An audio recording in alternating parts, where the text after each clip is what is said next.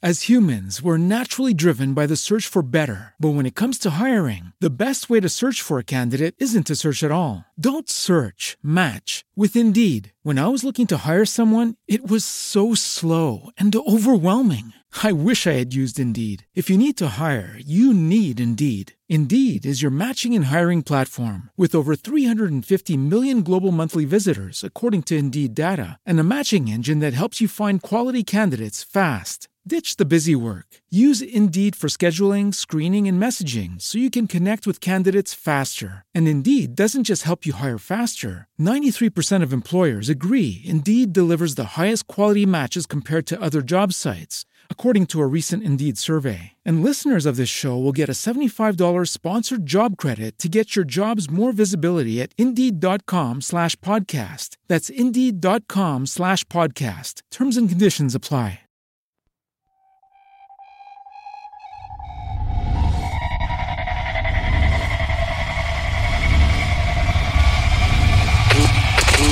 Never Quit. Team Never Quit. Team Never Quit Radio.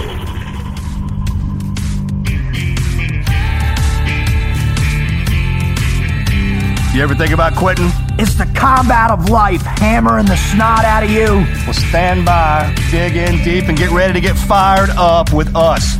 Welcome to the Team Never Quit podcast, the number one podcast that inspires you to fight on.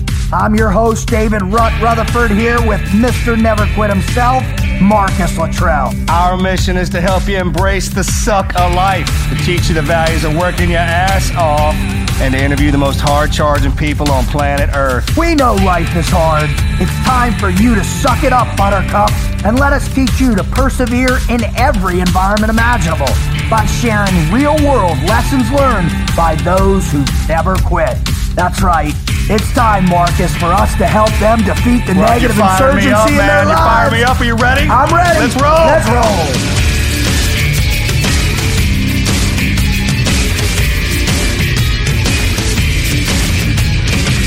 Marcus, I know you have talked about it over and over and over again about that goal of you and your brother at 50 are going to climb Mount Everest. I know. Uh, well, it's it's whoever wins the next bet, and uh, but uh, yeah, we got to climb Everest. right? Yeah. Right. So that's a that's a thing. I'd love to do it too, but what you got to Really? think of? Oh, hell yeah! Oh, all right. I'd love to go. That'd be awesome, man. But what you when, you- when you th- start putting it into perspective, and and and Wizard, you talked about it before we came on the other day. Where you were saying, dude, it's a two month commitment, right? Just to Yeah, it's go. like at least two months and somewhere around sixty-five thousand dollars, and there's no guarantee you'll even get a chance to summit. So plus the what the year maybe two years of prep climbing work to Mm-hmm. to get to the point where you're safe enough to even start the trek right it's a major commitment. You can't just show up and climb that thing, right? you could but you're a freak No, no. no. I come down it, no problem. but no, they, they have that thing locked down, right? You just can't ease like we can't No, say, hey, you gotta- it. We're gonna yeah, wing it. What you gotta- today? What are you, oh, I saw trying to get, get up here.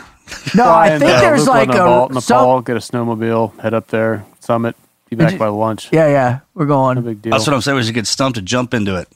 dude yes. bro Yes, we, that's what we talked about, Yeah, yeah. and that is what the man needs to do. Yeah, yeah, jump and tap onto Everest.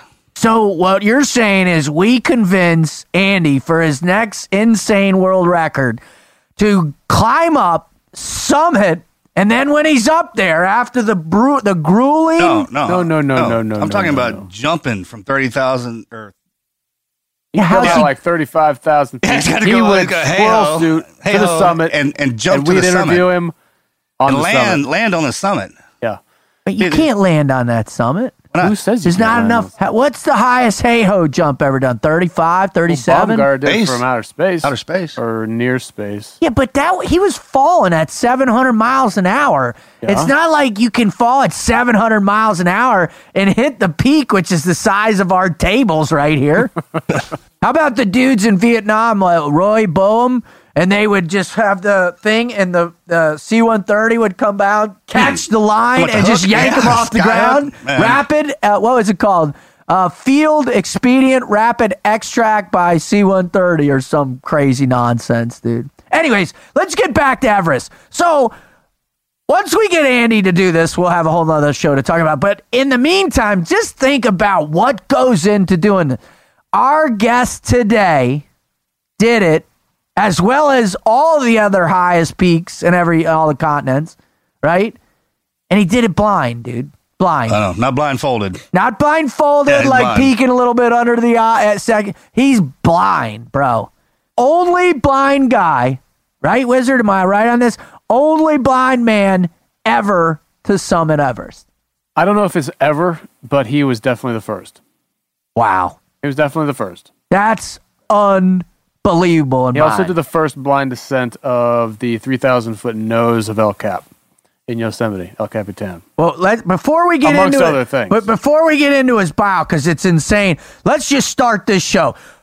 Welcome to the Team Never Quit podcast. I'm your host, David Rutt Rutherford, along with Mr. Never Quit himself, Marcus Luttrell, and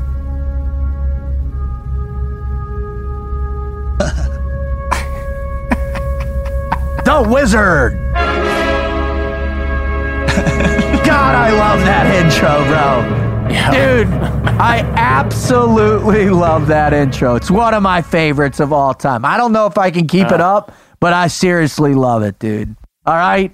Well, if this is your first time checking on board with us, welcome aboard. Have we got an ascension type story for you? Right? Have we got something that's going to be transcendental for you? You're going to see the world in a new light after you have this experience on the TNQ podcast with Erik and us. Man, I'm telling you what, it is going to blow you away. Now, hmm. if you're back, we love you. We love you. Don't we love them, Marcus? Oh, it's amazing, yeah, that they keep bringing us back here and giving us the guests that we we get to interview time in, time out. Thank y'all so much for doing that. I mean, it's crazy. That uh, three knuckle drag. Uh, you're probably Wizard's not knuckle dragger. He's not technically a knuckle dragger like This is us. our is he- generation under us. yeah, Right? that's it's always right. harder. Yeah, with- yeah, yeah, yeah, yeah. We were in a hard bud, buds class. He didn't have a hard buds class, dude. Well, listen, if you're a repeat offender, we love you. We couldn't do the show without you. In fact, we're so appreciative that guess what?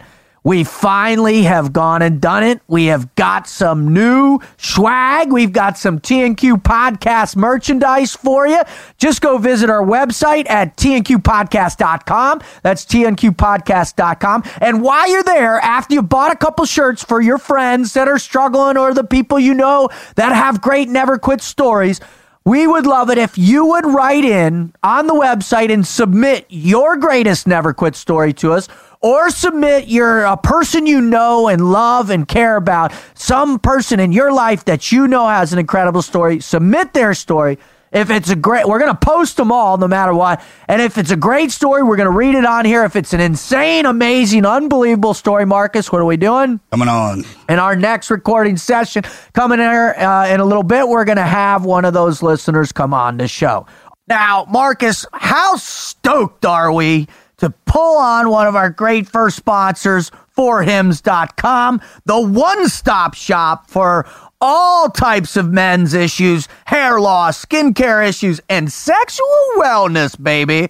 What do you think? That's great. I'm excited to to have them as a sponsor. And the first thing they brought to us is and that we were going to talk about was hair loss. And I remember when you brought that to, to me, I was like, oh man, sure it is, right? and um, I won't, I won't, The two you know me, man, I can't talk about anything unless I've seen both sides of it. Yeah. So I've previously been hit by lightning. So I was thinking, Of course you had. all right, I kind of did the Mel Gibson and what women want thing and sat back and I just kind of took the ego out of it and thought about Morgan and I first coming in as twins and being born early and, and, and starting to work out and then taking all the supplements and everything we could get our hands on, uh, if it worked or not, to make us grow all our lives through growing up, high school, college, even in the SEAL teams. We took supplements. We did everything we could to, if there was a, a Enhance our- defect or yeah. a deficiency in something, even Yeah, with we're vitamins. still doing it. We're still taking it. Still it. this very Still day. doing stuff like that. So I once I started thinking about it like that, like man, if I if I had the hair loss problem, I would immediately do go try and get it fixed. That's The solution. the solution, right? And a scientific one. right, fix it and let's go. Wizard, tell a little bit about how scientifically fi- effective and efficient this stuff is. Well, the stat on this I think that's most interesting is 60%, 66% of men start losing their hair by 35. So, what For Hims is going to help you do is going to help you keep your hair. And the way they do it, it's already a proven method and it's it's it's very convenient. So, they're taking, you know, well-known genetic equivalents to name brand prescriptions and they're sending it to you. So, this stuff is already proven. And the other aspect is you don't have to go to the doctor's office. There's not going to be a waiting room. You're not going to have to pay all that, and you're going to save time. And uh, you know, being proactive about something that's really concerning you. I dig it. Well, man, listen, up. our listeners right now get a trial month for Hims for just $5 today, right now while supplies last. Just go to their website at forhims.com and start filling out all the questionnaire. You'll be assigned a doctor, and within a few easy steps, you're going to get the prescription, and the products will be delivered right to your door. Again, all you got to do is go to forhims.com and forward slash our promo code, which is TNQP. That's forhims.com forward slash TNQP and start combating the hair loss insurgency today. All right. Also, if you want to follow us on social media, we finally convinced the wizard to get on there. Just go to hmm. Instagram. After much waterboarding, I have decided to join Instagram. Well, I'm I'm glad you did, man. Now it's it's finally you coming out of the shadows, but a little bit. Does isn't it liberating? Oh, let's not have this discussion. I'm still not a fan of social media. Oh man, you'll see once you get the love showered on you, bud. That's how we make a living. right? Once you get a little bit of love, you're gonna dig it, dude. Right? I guarantee it. You can also follow the show at TNQ Podcast. You can follow me at Team Frog Logic, and definitely follow Marcus at Marcus Luttrell. And if you want to download the show, go to iTunes podcast app on your phone, look in your search, type in team. Ours will pop right up. Team Never Quit Podcast. Press subscribe, and you have us in your heads morning, noon, and night. Morning, noon, and night while you're mm-hmm. PTing, while you're driving you. to work, while you're eating breakfast, while you're on the can, while you're making your bed, while you're motivating your teammates. Have us going in your brain in order for you to begin learning the never quit mindset yourself. All right. Wow. I am- Weihenmayer. I am so stoked to get this. This dude is a definitive badass, man. Truly over, you know, he is he is literally he had this I don't think this guy knows what barriers are, quite frankly. Could you could you please go down the list for this guy? Well, that's there's a lot there, man. There's a lot to say about him. I'll try to pack this in and give everybody kind of a comprehensive view because I don't know if we're going to get a comprehensive view in the interview. I don't even know where he's going to go with this, but Weihenmayer is an American athlete, adventurer, an author, an activist, a motivational Badass. speaker, and start. He lost his sight. He got retinoschisis, um, and by the age of thirteen, that's a retinal detachment. He had he went blind, lost his sight. Now, his parents made significant efforts to put him on a path um, so that he wouldn't be bound by the limitations of this blindness. Um, and he showed that. I mean, high school, he became a pretty formidable wrestler representing Connecticut in the National Junior Freestyle Wrestling Championship out in Iowa. He had t- undertaken uh, rock climbing. There's actually an interesting story. He's in second grade, and his test in spelling, I, I think, was completely illegible. It was done in a yellow marker, which you couldn't even read. And the teacher had, you know, I guess graciously giving him a, given him a smiley face. When his mother saw this, he, she goes in, she she comes up to the teacher and she says, you know, why did you give him this smiley face? He doesn't need self esteem. He needs to learn to spell, I love that. I love that. right? And when I read that, that really kind of s- spoke to me of Yeah. the way they raised him and Well, one of the things too that is I, I found really interesting that he doesn't talk a lot about is his mother did pass away earlier when when he was towards the end of high school, man, and that Right. that's a powerful thing to overcome itself. Uh, For sure, for sure. Um, so that put him on a path to achieve a lot of very impressive things. And I'm just going to list some of them off here. You know, he attended Boston College and graduated with a double major in English and communications.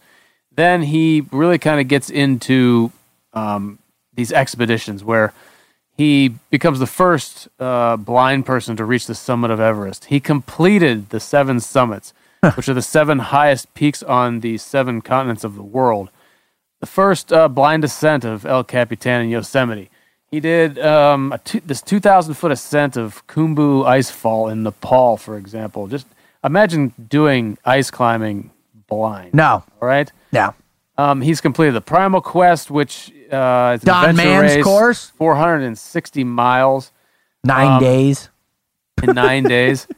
He has even, in his most recent, and he has a book coming out. It's called No Barriers, but he kayaked the entire 277 miles, or actually, I don't know the full length, but he kayaked 277 miles of the Colorado River in 2014. Some of the biggest the Grand rapid- yeah. Canyon. Yeah. Right, solo kayak this. I mean, he's in his own boat. Some of the hardest rapids in the country down that stretch. envision envision envision doing that blind but Good pun. imagine doing that blind right i mean No. anybody who's been in big big water before and really has an appreciation for it i think can try to understand how potentially terrifying it would be with no sight So What is does sight breed fear?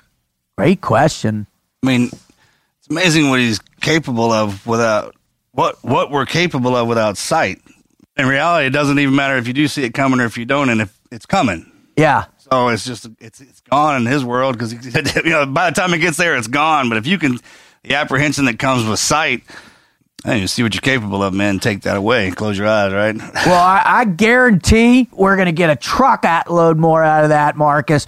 But, you know, uh, Wizard, you got a truckload more on there, don't there's, you? there's definitely at least one more major point I want to. He was involved in co-founding No Barriers, which is a charitable organization in 2005.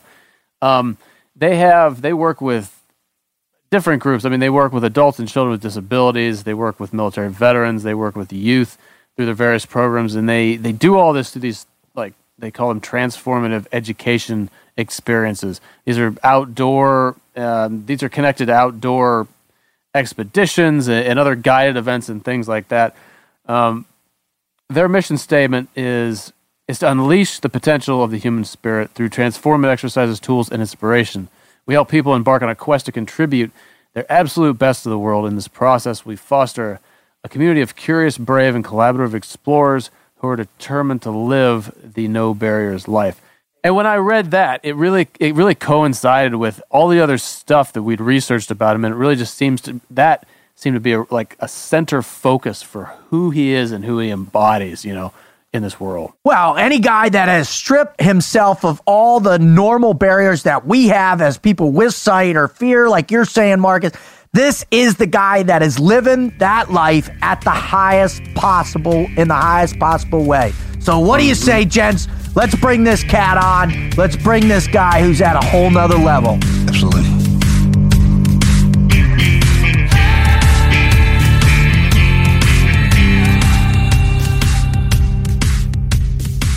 Marcus, listen, I'm going to tell you something right now, brother. We have had some people on this show We have. that have.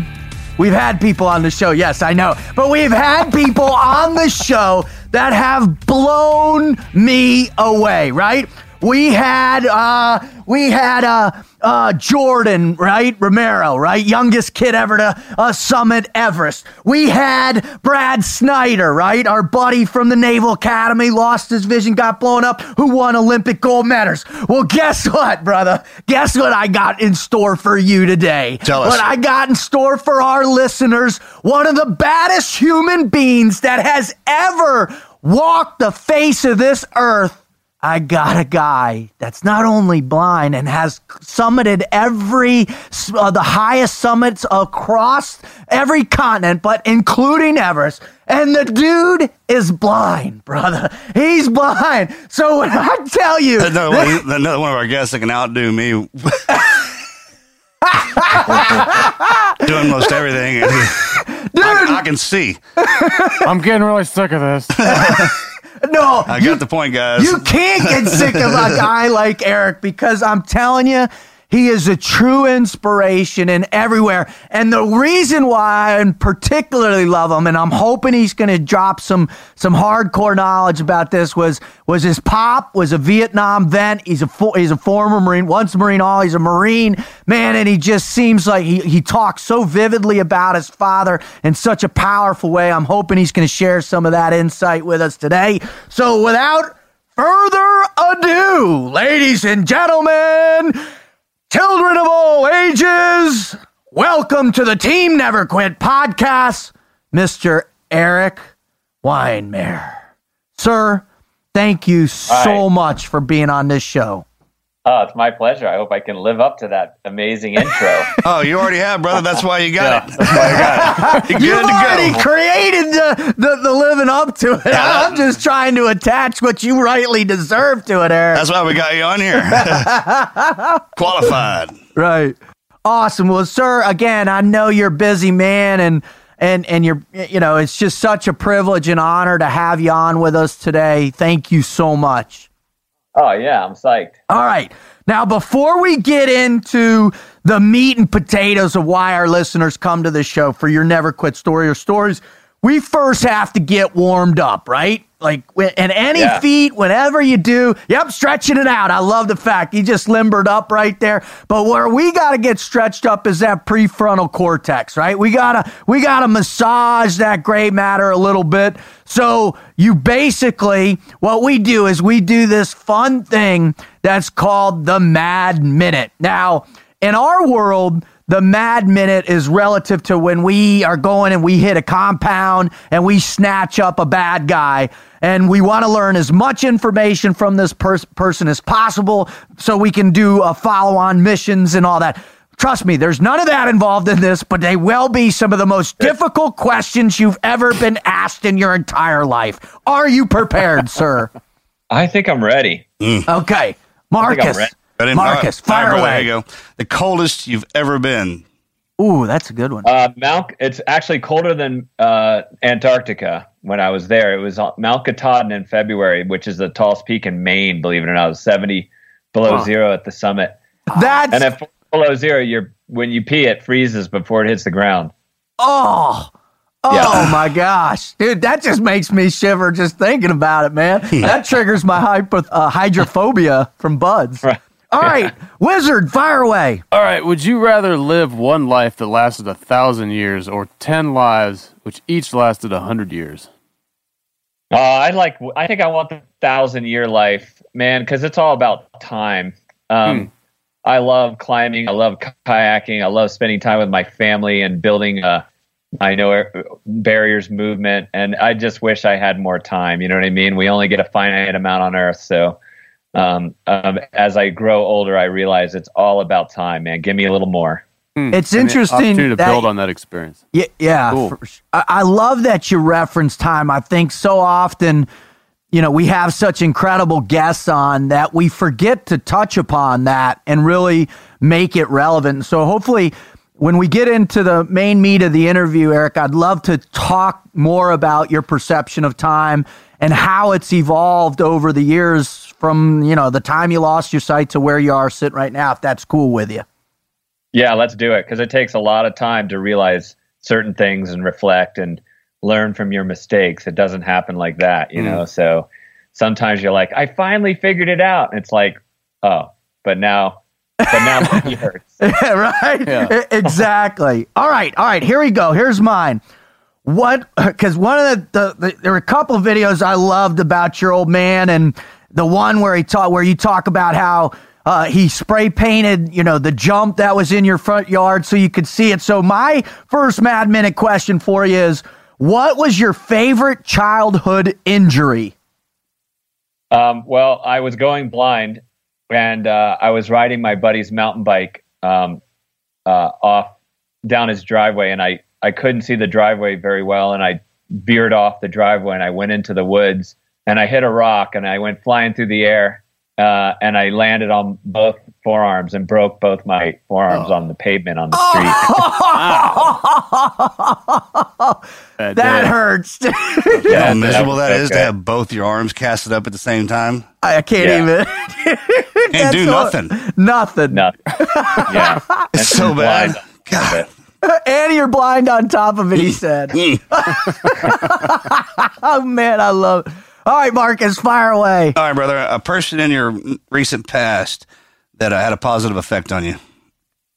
recent past. So, uh, my friend uh, Paul Smith, uh, he lives up in Fort Collins. He's one of the vets who um, we lead uh, with no barriers. Uh, uh, a, a lot of different kinds of people, but some uh, some we have a veterans program and we have uh, teams of vets who we take out in the mountains on the rivers. And Paul has such a cool story because he uh, he got hurt over in Iraq, uh, you know, burned uh, with an IED, and uh, came home. L- life kind of fell apart for him. Um, and long story short, um, uh, he took part in our program. We climbed a peak uh, in Wyoming together. Uh, we talked about this no barriers life. He said, "Hey, man, when I get home, I'm going to make some changes." Got his family back together. Got off of painkillers. Uh, and climbed uh, a Colorado 14,000 foot peak addiction free. Uh, three Wow. pledges made with our organization and for himself, and he's done all three of them. Amen. God bless him, man. Wow. I, I love stories like that because I'm kind of getting tired of like celebrities and you know all the fluffy stuff out there. But I just want to hear about real people, hardcore, um, you know, people who kind of flail and and and bleed and uh, kind of figure it out, uh, and then uh, and then make big changes in their lives. That's super courageous to me. That's it, us too. The 'Cause, genuine- Erik. That's why we're doing this show is to go out and find people like that who who have overcome that adversity and and really discovered the never quit mindset. I mean that that's Big the time. most invigorating thing I believe when we can share that human spirit. And I love you talking one one thing about about how leadership is shared amongst one another and and and I love that concept that we can imprint each other through our adversity, right? And through the way we act and behave. Hundred percent. You know, like um, that's the reason I created No Barriers, really, uh, which is what we think of as a movement, as well as an organization, as well as programs and stuff. But um, really, because like, hey, you know, you got a lot of challenges in the world, right? Whether I'm blind, maybe somebody else has fear, anxiety, or self doubt, or some PTSD, some trauma, you know, that you bring home from a situation you know, we're all kind of in this thing together. We're all in this no barriers club together. And we're not going to really make big changes in the world if, you know, blind people are here and people who are have another disability over here and then people who've had trauma are over here.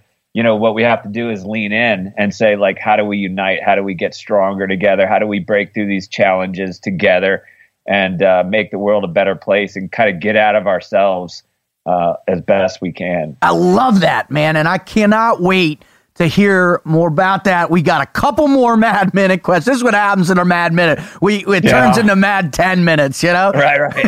All right, all right, Wizard, fire away. Well, we've had so many, you know, thoughtful questions and these um, pointed answers. We'll just keep that going. so, would you rather be hogtied and locked in a closet for 30 minutes with A, five water moccasins, or B, a chimpanzee with a grenade and a hyperactive sense of curiosity?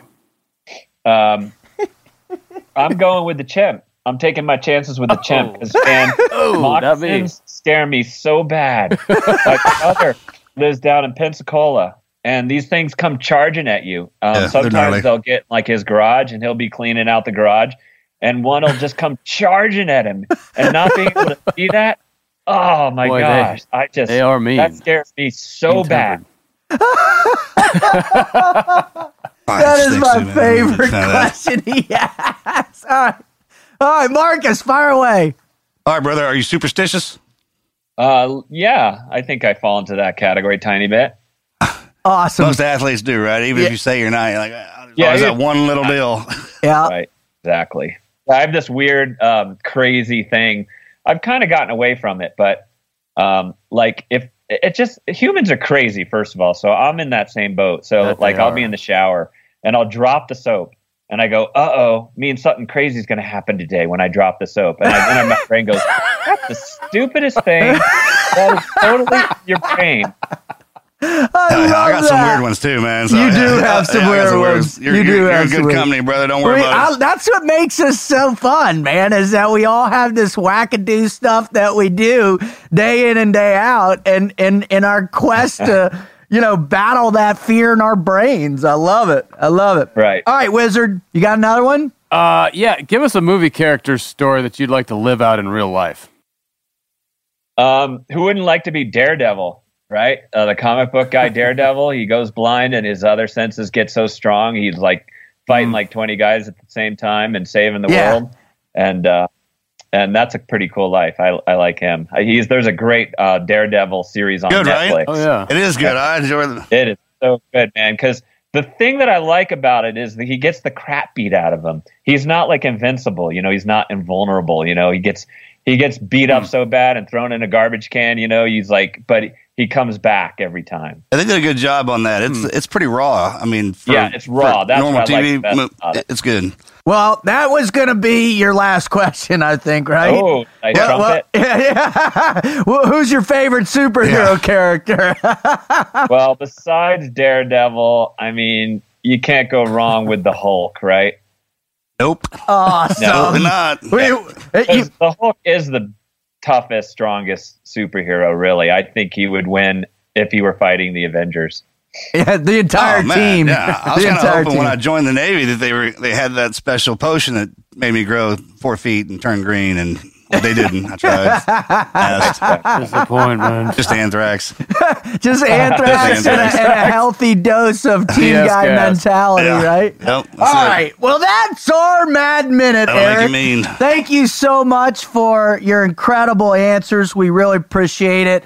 Um, but let's let's let's turn this ship a little bit and get into the reason why our listeners are coming here um, because they're all facing those barriers in life. They're all, uh, you know, a, a grand majority of our people are up against the wall.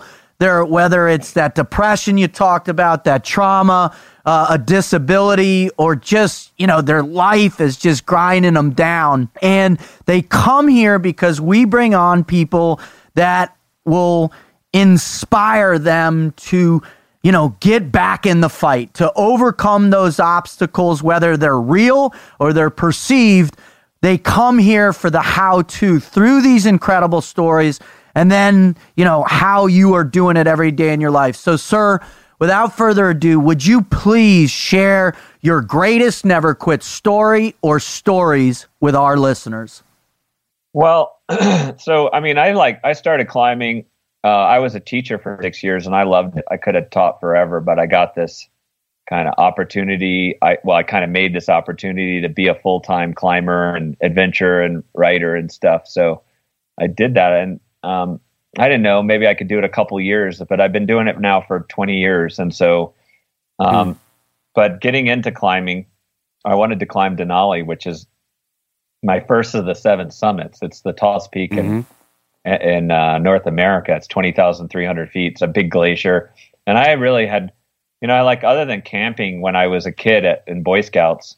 I really wasn't like I didn't know a lot about glaciers and stuff, but my buddy Sam, he was a teacher at my school. He, you know, kind of instilled me with belief, and uh, so we went out on this year and a half journey to kind of learn how to how to whether I could survive, whether this was a realistic idea, whether this was a pipe dream, and um, so we we climbed um, uh, Mount uh, Humphreys mm-hmm. in Arizona. I didn't get to the summit. Uh, I actually lost a glove, and uh, Sam chewed me out, and he was like, "Hey, man, if you lose a glove on a big mountain, you're like going to lose your hand." And Wow. uh, I was really grumpy, and he was grumpy, and we turned back, and we tried to summit um, Mount Hood. We didn't summit. We tried to summit Mount Rainier. We didn't summit. We um, we went to Longs Peak in Colorado. Sam's idea was that we would um, that we would go do it in January, which would be more similar to the way Denali is, very cold at the top, and uh, the winds were 120 miles an hour. Um, wow we barely made it through the night without our tip tents getting ripped out, um, and and um, I uh, I remember coming down the mountain the next morning. Sam had lost a snowshoe in the deep powder, so he was like limping out of the snow. And then I couldn't hear him anymore in the wind, so he tied our packs together so I could follow him out of the mountains with the rope. I remember my goggles. Um, I think I had lost a lens, in my goggles or something. So my I got down to the uh, car and my eyelids were frozen together. Oh. And, and that was crazy. Like literally, my eyelids, I had to pry them out like in the uh, heat of the car. And I remember thinking, okay, this is these the, this pivotal moment in your life, you know, where like you either go, this is the stupidest idea. I never want to like think about this again. I want to flee from this idea, or I want to shove that idea back into the recesses of my brain, or this is the tipping point. You know, this is it. And so for me, that was the energy, that was the catalyst. I was like, you know, I don't know if we're going to summit Denali, but uh, I know we can take care of each other. I know we can survive it. Uh, and so um, we went uh, to Denali the next June, and um, after 19 days on the mountain, after going through kind of some hell, I'd never experienced such suffering before. Uh, we reached the summit, and it turned out we found out later when we came down it, it was Helen Keller's birthday when we stood on top. Awesome. How about that? And that was the start to my climbing uh, the seven summits. I thought, okay, if I'd done this one, sort of like Forrest Gump, if I'd gotten this far, may as well just keep going. Yeah, just keep going. I love that. Well, let me ask you. I'm curious a little more detail on as far as a blind climber. What are some of the things that is particular to you know your condition when you're going through, particularly these you know these summits? Um, well, so first of all, I just have to figure out how to walk, you know. So I use these long trekking poles and I feel my way through the snow or through the rock or whatever it is. So I'm feeling my way. I'm like a giant praying mantis or something or Edward Scissorhands, you know, just like probing these uh, trekking poles out and feeling each step as I walk. And my friend will walk in front of me. He'll jingle a bell in front of me.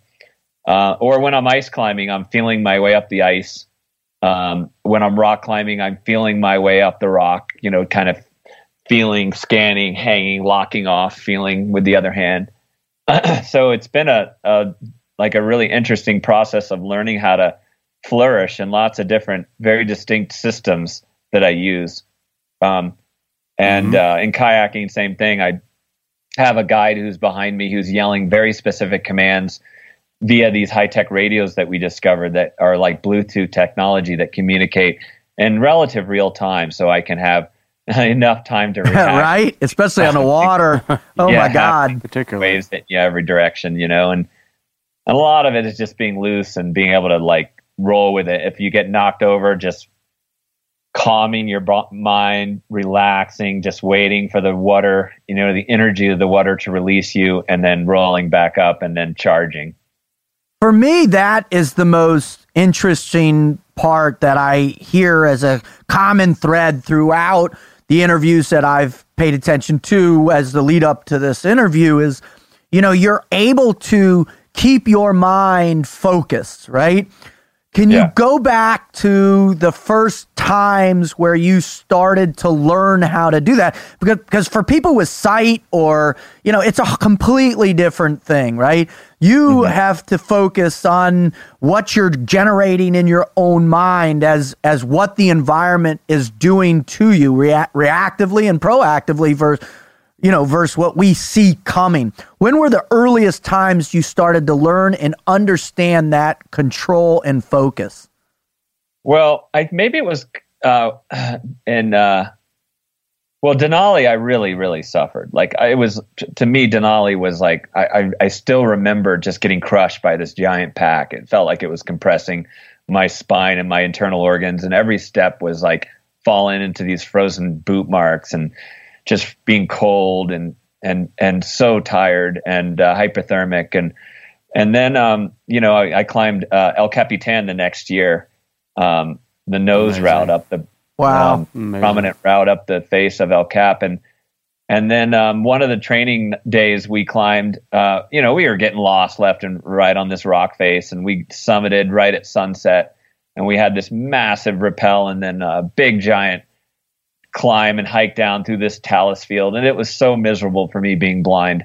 Mm. Um, you know, just taking one step and just like every step, you know, could fall down between the cracks of these giant boulders and just break your leg, or you know, which would be pretty horrendous. You know, Yeah. and uh, and my friend turning to me and saying, you know, um, he goes, you know, here's the thing about suffering.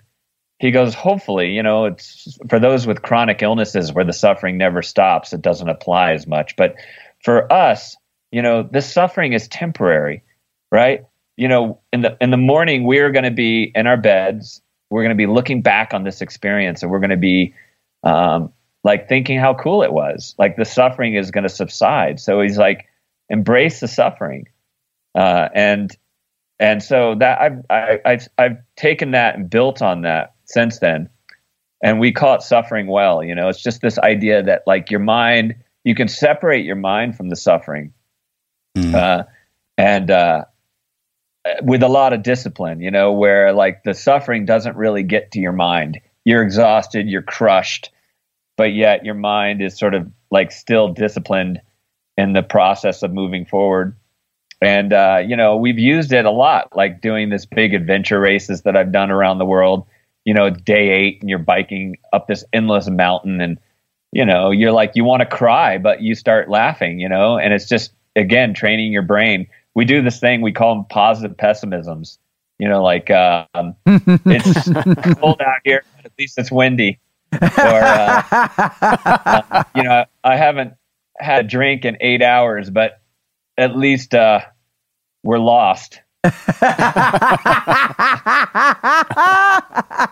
like that. And Oh. so there's a lot of tricks and things I've learned how to discipline the mind and suffer well. And I think there's, you know, nobody's a masochist and nobody wants to suffer, but suffering's part of life. You know, if you want to do big things, there's a degree of suffering that you have to accept.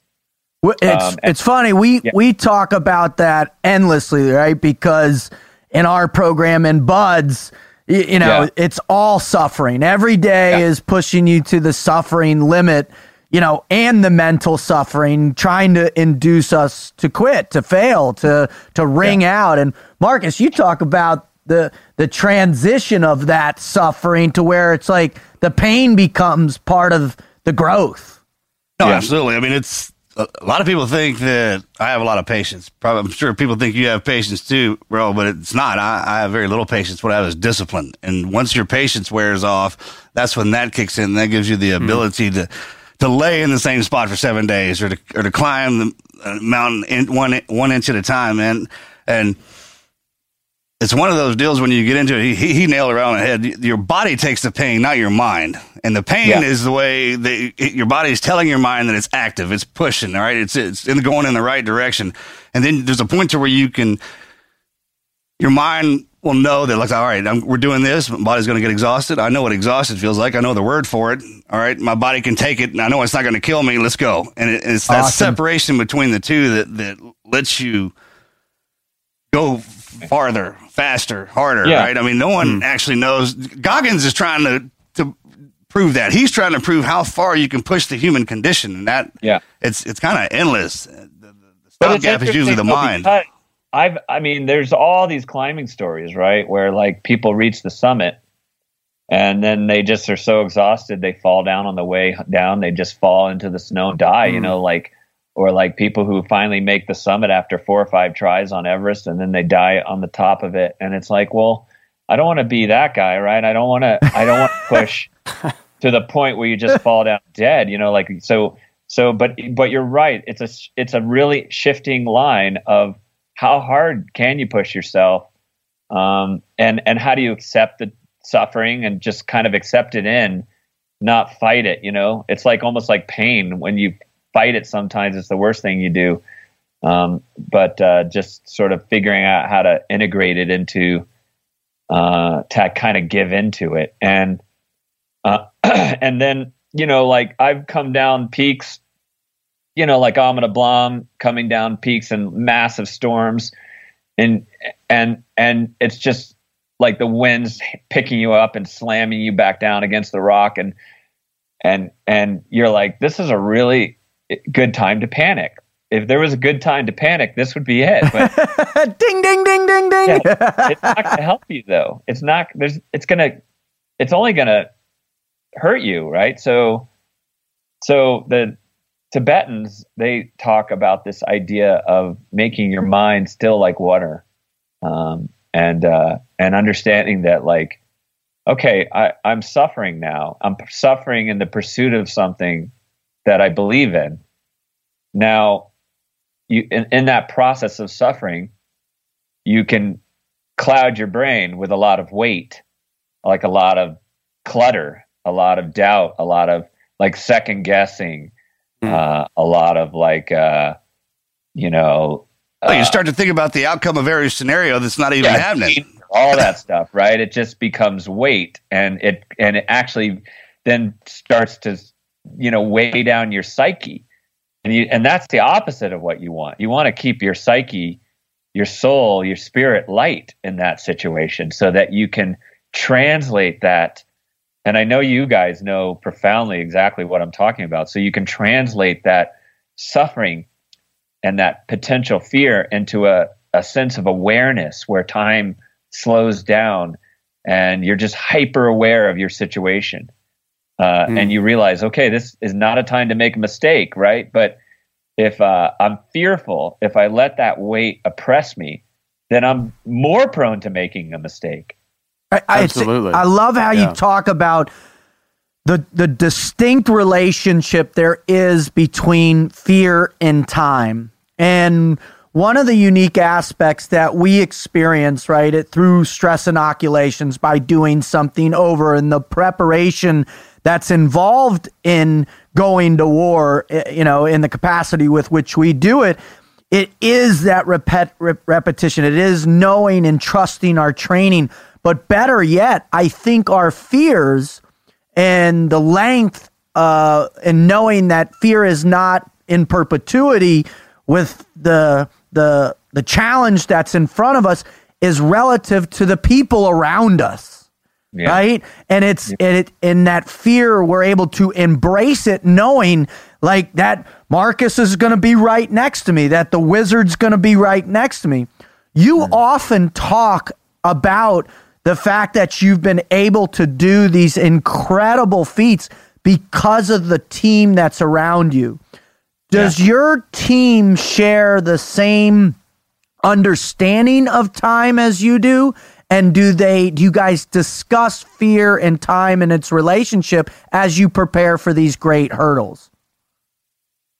Oh, you know, I've I have friends that are like superheroes. You know, they really are. They're like really rocks in my life, as you guys talk about amongst yourselves. You know, it's uh, so sometimes when I feel like I'm crumbling, uh, when you're surrounding yourself with a great team of people who kind of lift your spirit, who bring a sort of sense of confidence and security, or maybe even like they, you go like, I'm not going to crack in front of these people. Like they see me as like a guy who's pretty tough and and I'm not going to be I'm, I'm not going to be like little Donnie Dark like in the corner. I'm going to like live up to what they see and me.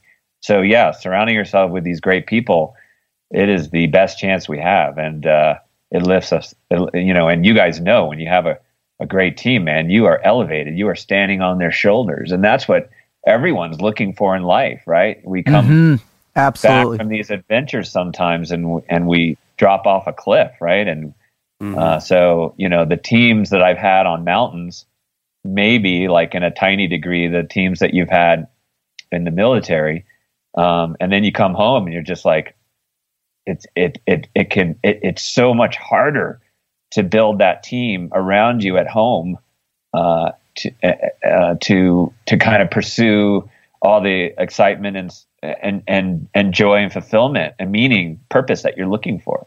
It, it's funny that you say that because Marcus and I, you know, uh, you know, we get asked all the time. You know, yeah, it's great. You guys are doing. You're in the SEAL teams. You're doing what you do. That there's a team committed to one another by your enlistment or your, you know, being in the the, the military. How do you go build a, an elite team in their regular life? Where do you look? Where do you go? So, what do you think the best way for people to do that would be, Erik? Well, again, that's why I started No Barriers because I realized that we didn't have a community, right? Like a community is like a team where you got to carefully, methodically build it. So I was lucky hmm. enough to be invited climbing by two heroes of mine. One guy's name was Mark Wellman. He's a paraplegic. He had broke his back. He had fallen off down a peak in the Sierra Nevadas. And um, after getting out of that dark place, he uh, decided he was going to climb El Capitan. So um, he trained his arms, and uh, his friend would anchor the rope, and then Mark has a pull up bar. It locks off, and he does pull ups up the rope essentially. And he climbed El Cap. He did, I think they estimated he did 7,000 pull ups in eight days. Wow. Oh, So he invited me climbing, and uh, he had a third guy with us that he had assembled. Uh, this guy, Mark, excuse me, this guy, Hugh Herr, who was a double leg amputee. He had lost his legs in a climbing accident in uh, on Mount Washington in the winter, got lost and got disoriented, and his legs got frostbite. But after he pulled himself out of that dark place, um, he started tinkering with legs, and he built these prosthetic legs that he could climb with, and he became a better climber as an amputee than when he had real feet because he could build these feet with like little doorstops that could wedge into seams wow. no human could even stand up in. And so um, the three of us climbed this peak together and I felt like so connected with these guys, right? And I said, like, how do I build this kind of community where I feel this deep sense of connection and not necessarily a connection through our triumphs, you know, through our successes, but through that process of being shattered, which some Yes. of us, it happens. And then how you rebuild, how you kind of uh, go through that process of, of, of reclaiming your life, of, of healing, of rehabbing, whatever it means to build that map uh, in front of us and and use it then to navigate. And I think there is a map that we build, and so I wanted to understand what that map looked like. That sense of community that you're talking about, I think, is a profound part of that map. We gotta get the people around us that we you know feel like we're standing on their shoulders. So we built no barriers. Now we're a really thriving community, as I said, of uh, of folks with disabilities, but um, and and and and and vets and uh, and also though kids, right, right, like kids in the foster care system and uh, and and kids who are first generation Americans and uh, and and kids who have lost parents to war and violence and uh, uh, and and so many different populations of people that lean in, right, and and and if you're sort of if you have an open mind, right, then you learn so much from each other. Amen. From serving and uh, each other and growing together. And so that was that's been my brainstorm of how to attack this community problem. If you if you want that community, you build it, and that's what you guys are building through this podcast. Absolutely, Oh, it's it's one of the most critical things that we talk about, Marcus and I, and and the Wizard is, and when when we said, hey, when we started asking for people to write in their greatest never quit stories, so we could post them, so people had a reference point of of equality, right? Because listen, we acknowledge that we are we are unique in our successes, but we are a collective of our pain. And Yeah. and so it's a really beautiful aspect to try and generate, uh, you know, like you said, these communities, these groups, these platoons of people. One of the things I truly love is, you know, we've had a couple of your ambassadors on the show. We had Kyle on, who is Oh, one, cool. one of my favorite human beings on the whole planet. And what was kind of interesting is Kyle has kind of, uh, you know, migrated towards a bunch of SEALs himself because there's that we we we have that that loss of community once we get out of the Navy as well too. So I love how you're crossing the barriers, right, of identity to create a common place for people to exist in. One of the other things And by that the way, um, just on the vet side, we have our programs when we when when we get we get, get a lot of vets uh, that that that uh, join our programs. We go climb a cool mountain together. Um, we kayak or raft rivers together. You know, we go to beautiful places um, where we can kind of rebalance hormones and just like really think about that process of healing. But the biggest thing that they talk about, but beyond anything else, is that community, Yep. that rope team. We call it a rope team because that's in the mountains. You're actually roped together with the people around you. So we talk about they talk about rope teams more than anything else. They they say, you know, like I sat around in this sort of dark place eating ramen noodles for the last two years, and I'm so sick of it.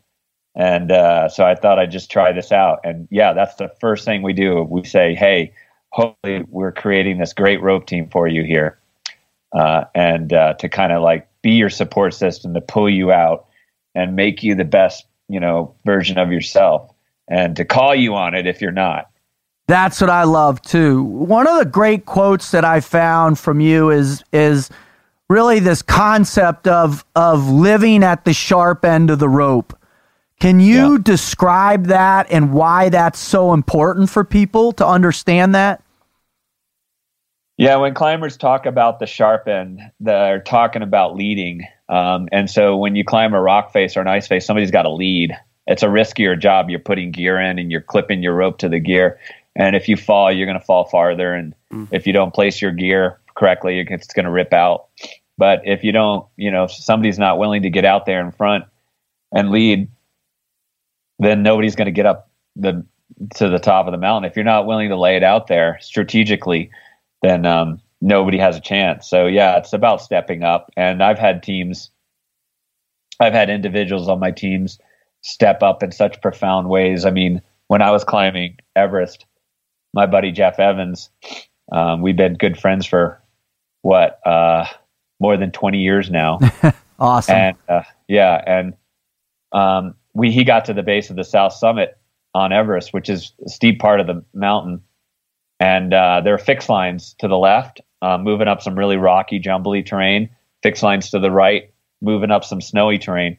The fixed lines are what anchor you to the mountain. Like they are especially important when you come down in those storms in the afternoon to like have a rope as kind of a guide. But um, going up, uh, he he saw those ropes, and they're old ropes from different teams, but the left ropes up that jumbly stuff was really hard for me, and he knew that. And uh, the ropes to the right were moving up the snow, and he knew that was much easier for me to kick steps in the snow. It's more consistent. But those ropes were buried in about a foot, foot and a half of snow crust from the monsoons. So my friend Jeff had a big decision to make that morning. You know, like fixed lines to the left easier for Jeff, fixed lines to the right easier for me. And so uh, that's the moment, right? And uh, thank God he chose the wrong lines on the right. right now. Uh, but he chose the lines on the right. He ripped them out, and uh, man, I, I, uh, even if I hated that guy, I couldn't hate him. I, lo- you know, because he's family. That's it. You know, he's he stepped up in that way. You know, he took the sharp end for me, uh, and uh, and you know, so all of us, I bet you have ten stories like that of people who did that for you, right? You never Amen. forget it. no, It was sacrifice for you. Yeah. Sure. Absolutely.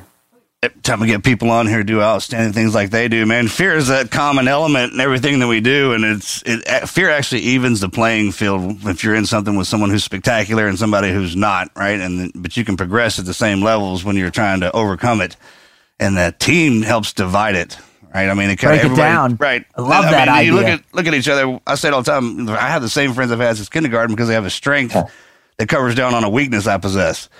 It doesn't have to be a physical thing. It can just be a, a laugh or whatever. But fear is also a matter of perspective to the person who's in it. And it's, if you think about it, it's, fear is the rite of passage. It's the thing you have to, to face or encounter to obtain the out, the, uh, the overall goal. The higher the goal, the higher the level of feel. Fear. That's why you, that's why you start at the bottom, right? You take those baseline steps and there's Yeah. no, uh, growing up and um, when I was training, the, the saying that was posted on the wall is to climb a mountain, you got to start at the bottom.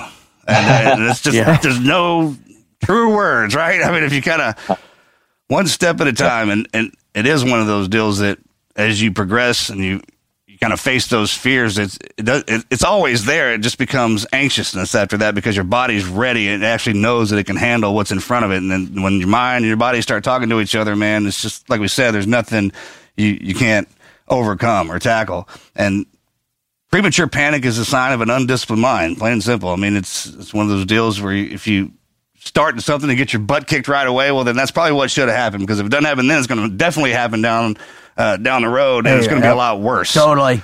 Yeah. See what I agree hundred percent. I mean, people ask me sometimes like, "Oh, you're like a an adrenaline junkie." I'm actually not at all. I'm not an adrenaline junkie. I'm not looking for risk. I'm not looking for fear. Um, those things are things you have to like cross through like a gauntlet to get through the experience to have the gift, which is you know the insights, the discoveries, the the team, right? The the feeling of connection. Uh, there's a lot that you have to suffer through to get to the good stuff, and uh, so yeah, no, that's the way fear is. So I agree. You got to train your mind to be able to uh, sort of flourish in the in in that environment, so that you can get to the to the beauty and the joy and all that you know stuff that happens uh, as a result of that catalyst. I, I, I think love, that progress. I'm sorry. I, just, I think that progresses at a more rapid rate when you have the team with you because not only does that, Yeah. when you learn more about yourself and about the guy that's with you, and then you have somebody who you know was scared of something, they overcome it. You watch them physically and mentally overcome something. That makes you stronger. Like, all right, man, if you can do it, I can do it.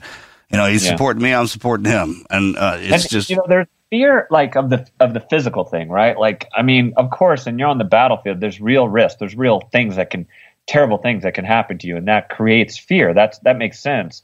But what we what i've discovered which uh, i don't know why it took me so long to discover this but when people come back from their trauma um, they're not in danger anymore in that physical way but they still feel endangered. They still feel those those sense of fear it lingers and it becomes like and, and i'm not just talking the battlefield i'm talking about all kinds of trauma like just it comes becomes like a uh, a vibration in the soul that affects you know everything that you do. And so you go forward with this sense of fear.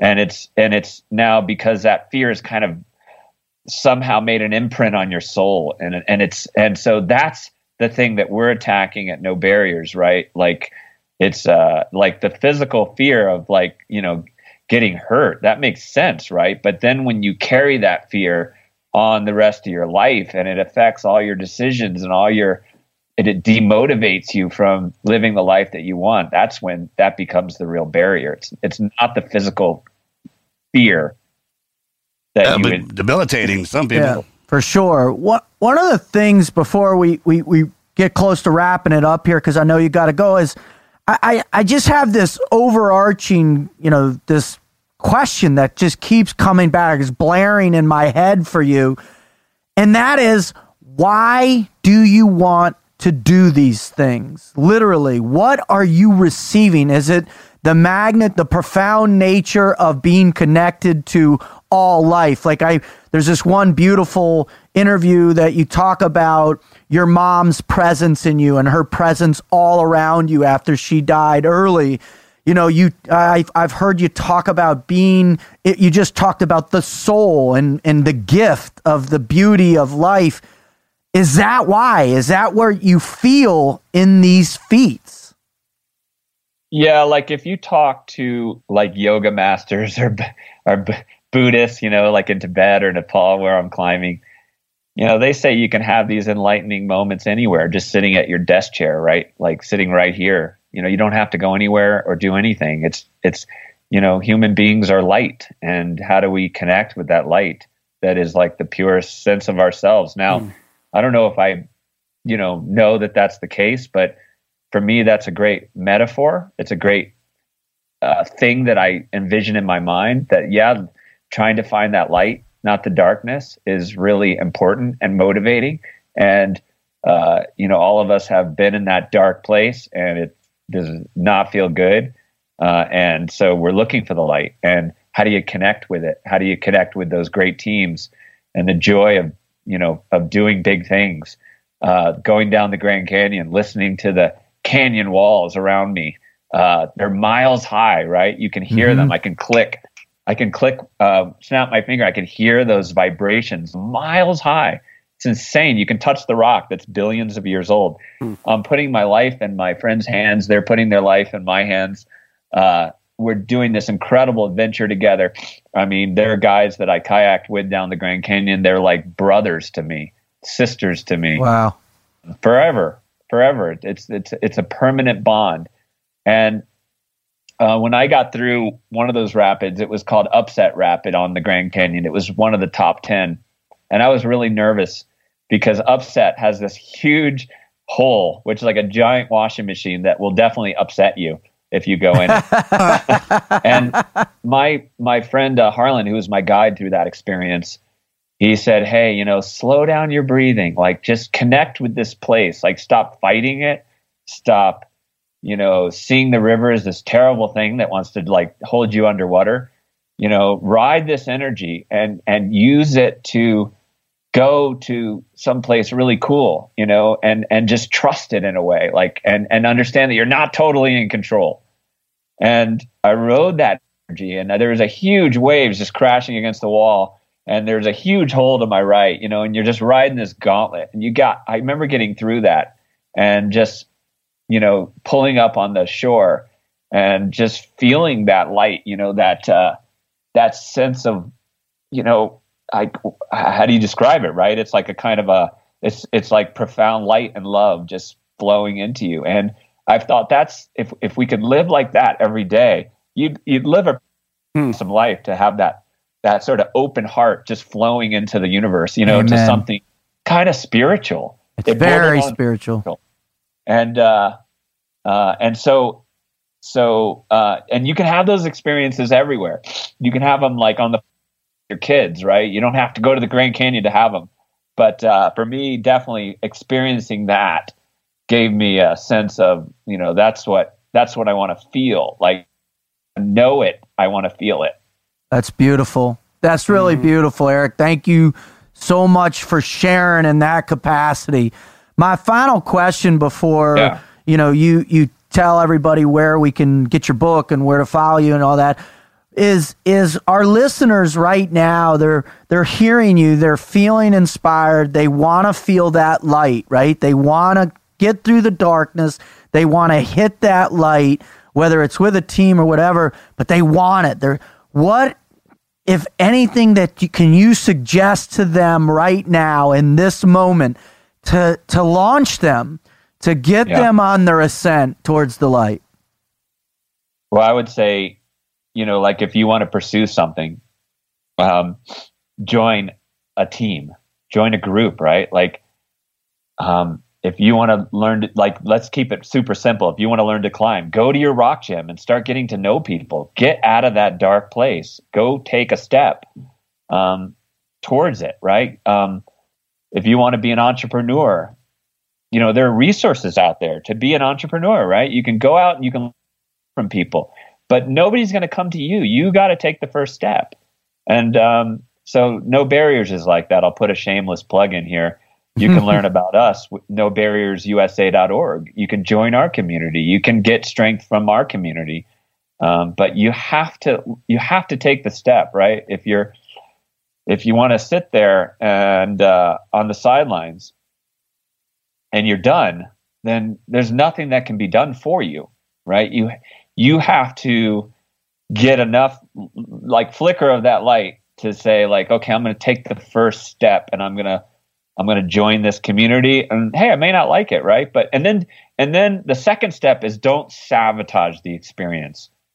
We have so many people that come in and keep an open heart and work their way through the process and profound change comes into their life. But we also have probably a minority of people that come in and then they blow it up. They sabotage it. They're like, you know, they just don't trust the process. Hmm. They don't trust the world anymore, and so they look for their first excuse to blow it up, and uh, and then they're back in that dark place.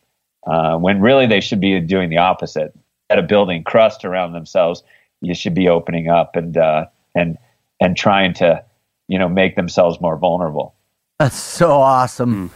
Erik thank you, brother. I, I just can't, you know, again, you being a part of this, could you could you tell our listeners where they can follow you, where they can join your team, where they can buy your book, No Barriers, A Blind yeah. Man's Journey and a Kayak in the Grand Canyon? Where where can people get a hold of you and your team?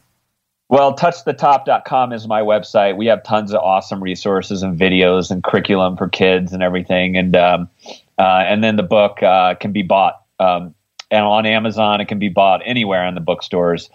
If you go into your bookstore and it, they don't have it, tell them their bookstore sucks. right?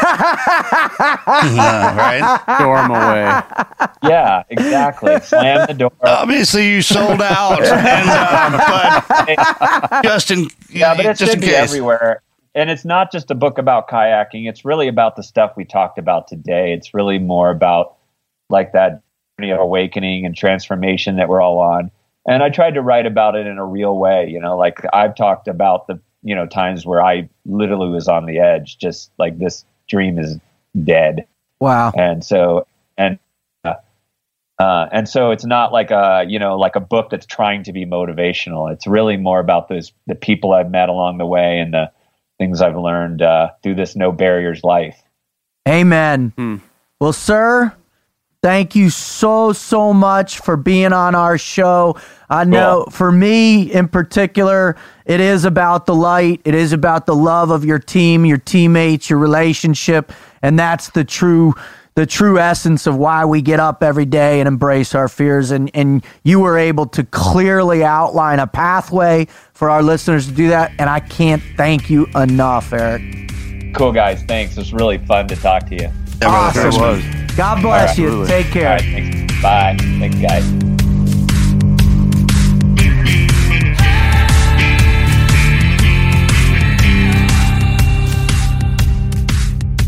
Dude, I don't even know where to begin, brother.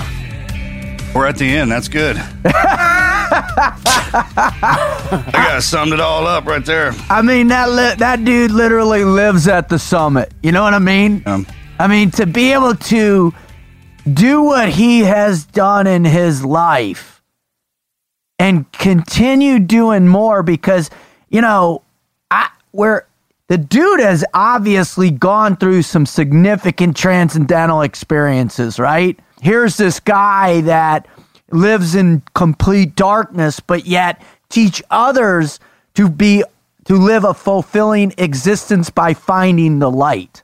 Yeah, like so many of our guests, I think it, his whole quest, if you will, probably began with his own desire not to be limited in life, but then it expanded once he had success in that to recognizing how rewarding it is to help other people to experience that same expansion. and he's, you know, climbers, man, they're always trying to go higher. Not having that sight, man, that embodiment of team is everything. Good you can tell point. he's a complete Good piece, point. right? I mean, Yeah. he- he's just a complete piece. Even without, you said it, even without his sight, I mean, he sees everything through through everybody else's eyes, and and because you can feel that all those emotions that run through your teams, those those highs and lows, those ups and downs, man. You go through all that stuff together. Yeah, that's a great point I took away from it too, right? Is that it's not just about the solo quest. It's not just about if you're struggling, you're in the struggle. It's how you come out with a team. And it's about once you're out, how to stay out of the darkness in a collective group, right? All kind of I love the term that he said leaning in, right? And you you get that sense of hey, we're all in the madness together. We're all in the pain together. Let's all lean into it And be proactive. and be proactive. So we're uh, so we're sharing that That's how you get out of it. right? Yep. As you lean in to get out. That's what I heard, dude. and the That's key- starts. Yeah, and, and the key element is that you yourself are the only one that can make that choice to take that first step. Nobody Good else does it for you, but as soon as that ball gets rolling, I mean, that's when so many other good things follow on behind it. But you have to take that first step of your own volition. Man, I, I'm super stoked to for that No Barriers organization that he's got. Man, I'm gonna check them out. If you're one of our listeners and you're struggling to, you've got significant barriers in your life, then don't be afraid, man. Go out there, find his organization at No Barriers, right? USA.org, or you know, go to his website at the top and and join up figure out how to become a part of a team or or join go down to your local church join your church or go to habitat for humanity find some group of people that you uh, can be like-minded with that you can be connected to and and dig in and take those first steps, man. Uh, you know, if this is your first show, what what an amazing show, huh, Marcus? To to join on board with, right? It's one of those guests we have on here when at the end of it, you just, I don't even know what to say. totally, dude. I got totally. nothing. If you have questions, I just got go nothing. back and listen to it again. I got nothing.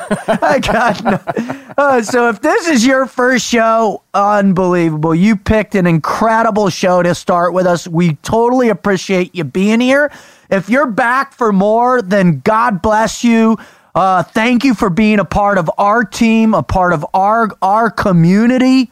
We really appreciate you all. Uh, if you're first, if you're new, man, go visit our website at tnqpodcast.com. That's tnqpodcast.com and check out our mission and why we're here. Check out our community and you know, we ask that our our members they they join in, they contribute by sharing their greatest never quit stories to the to our webpage. There's a place you can upload, and even if they're not yours, man, if they're your they're your cousins or brothers or a friend you know, they have these great never quit stories. Contribute those. Uh, if they're phenomenal, we're gonna post all of them. If they're if they really hit us hard, we're gonna read one. I got one here in a second. If they're incredible, Marcus, Coming on. you're coming on. You're going to be we're in, in our next recording session. We're going to have uh, one of those listener story guests come on the show. Um, also, if you're there, man, check out. We got some new merchandise. We got some swag finally. Check out our awesome Team Never Quit podcast shirts. You will love them. You will love the models that model them. I think. Uh, you know, we we definitely do them justice, don't we, Jens? Team You know? Gear's in. Yeah, team gear, team gear. I love it. Um, also, too, uh, if you want to follow us on social media, we've got the wizard there. He's out there. He's online now. Uh, just go ahead and type in or search uh, the wizard TNQ, and he'll pop up there. Follow him and his crazy adventures and trying to discover who he is. Uh, you can also Jesus follow me Christ. at Team Frog Logic. Marcus, of course, at Marcus Luttrell, and you can follow the ped, the podcast at TNQ Podcast. That's at TNQ Podcast. We appreciate you. All right, man, phenomenal. Let's read this story, shall we, gents? Let's do it. This is from Jason. I came across your podcast because I was looking for something to listen to, to which was a direct reflection of what I- I live my life by now. I live my life by never giving up and never quitting, like the stories that are on the website and the stories that are from the awesome guests that you've had on this show.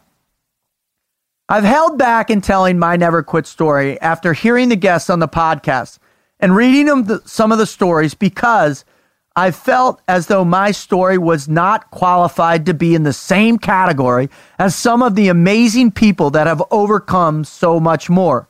But I came to grips with the fact that no matter what your story is, someone out there may be going through the same thing and need to hear it from themselves. Thank you, Jason, for understanding that. Even if there is only one person that this story can change, it is well worth the time to type this up. My never quit story started like most people, my age that joined the military on September 11th, 2001. This was the Pearl Harbor of my generation, and so many of us decided that we were going to stand up and defend our country. And be and me being me, I was going to join the United States Marines and go into the infantry because I knew that would put me on the front lines. Because at that time I was a young, dumb, and full of well, you can finish the rhyme if you want. Rum. Rum, rum, dumb, and full of rum, right? Is that it? I don't think that's it. Pretty sure that's not it. Definitely not it. It's definitely not it. My first deployment with 2nd Battalion, 4th Marines was to the great city of Ar Ramadi, Iraq, where my enemy, where the enemy brought the fight to us, but we brought it right back to them. The time that stuck out to me most was as an 18-year-old kid was watching another Marine from my pl- pl- was watching another Marine from my platoon get killed by the enemy on April 4th, 2004. This moment would stick with me and eat me alive throughout the deployment until I came back. During my time being back from that first deployment, I wasn't the same person that went in the first place. And this all came to a head during my second deployment. While in Okinawa, Japan, I was using alcohol to take my meds instead of water because this is what would help me sleep through the night. One night, I was done doing this and took the whole bottle of pills and waited to die. That being one of the longest nights of my life, I was found puking and was brought to the hospital, drank activated charcoal, and was put on the psych ward. This was the lowest part of my life, and the worst part about it was that now I was working through my demons with the added weight of letting my brothers down, and my brothers down that put their lives on the line for me. As I worked through these demons in this dark time, I was able to complete my time in the Marines and was discharged honorably, and myself and my wife moved to Vermont. Throughout the years of getting out, I found myself disconnected from the world and even being disconnected from myself. I would start the day still drunk from the night before, go to work, and start drinking the second that I could get my hands back on alcohol. At this time, I never wanted to say that I was an alcoholic or I didn't have a problem because of two bullshit reasons. I always went to work and my father was an alcoholic, not me. It was not until a buddy of mine asked if I wanted to run a race called the Tough Mudder with him in 2013 that things began to change. This race brought what you want about any obstacle course race. This brought fitness and racing into my life and would transform my drinking to fitness and racing. Since then, I've cut out most of my drinking. I still love a good micro brew, but no hard liquor, and swapped it with fitness. What drives me day in and day out is the mindset of never quitting. I know what it feels like to be at a point in your life when you want to quit and you choke down all your pills in the hope that you won't wake up. And I'm not going to go there. Not every race I run, I am running against no one else but me. Everything is silence, and it's me versus myself. I have since I have since become a fitness coach and tell this story to people so they can push them through push themselves through what they may not want to do. To push through the times that suck and it hurts, but no matter what, you aren't going to give up on yourself.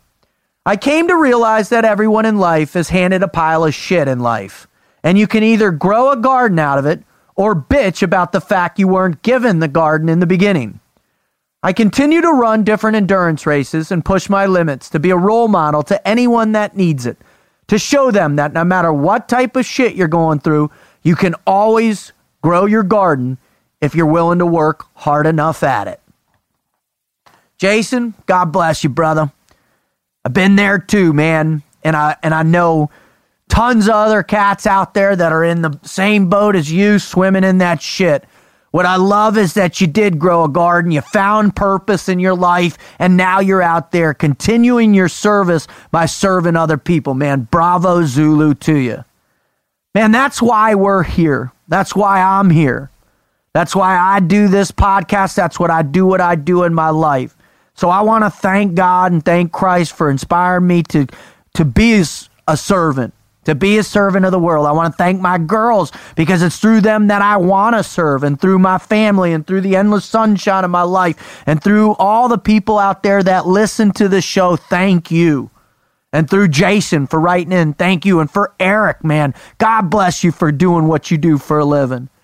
And I want to thank you, gents. Thank you, because without you, I couldn't be here serving the world.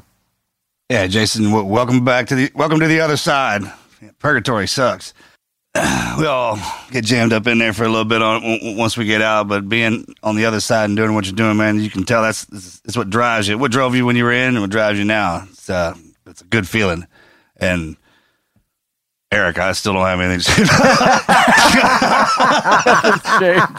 like, damn, I've been sitting over here thinking, I can't.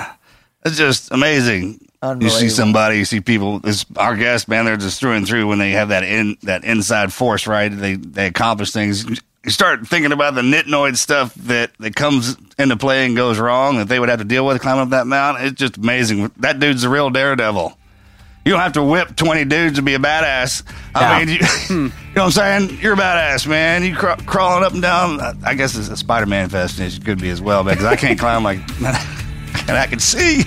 but that guy's amazing, man. Thanks for uh, thanks for coming on. Everybody that keeps listening and bringing us back. I you know I don't even have the uh, the vocabulary to describe my life. I mean, complete peace. You guys have given me that, and it's just like uh, Erik, man. Getting out there and, and living with our people. Let them teach you something about yourself. You'd be surprised what you learn. So thanks for that. I'm out. Out.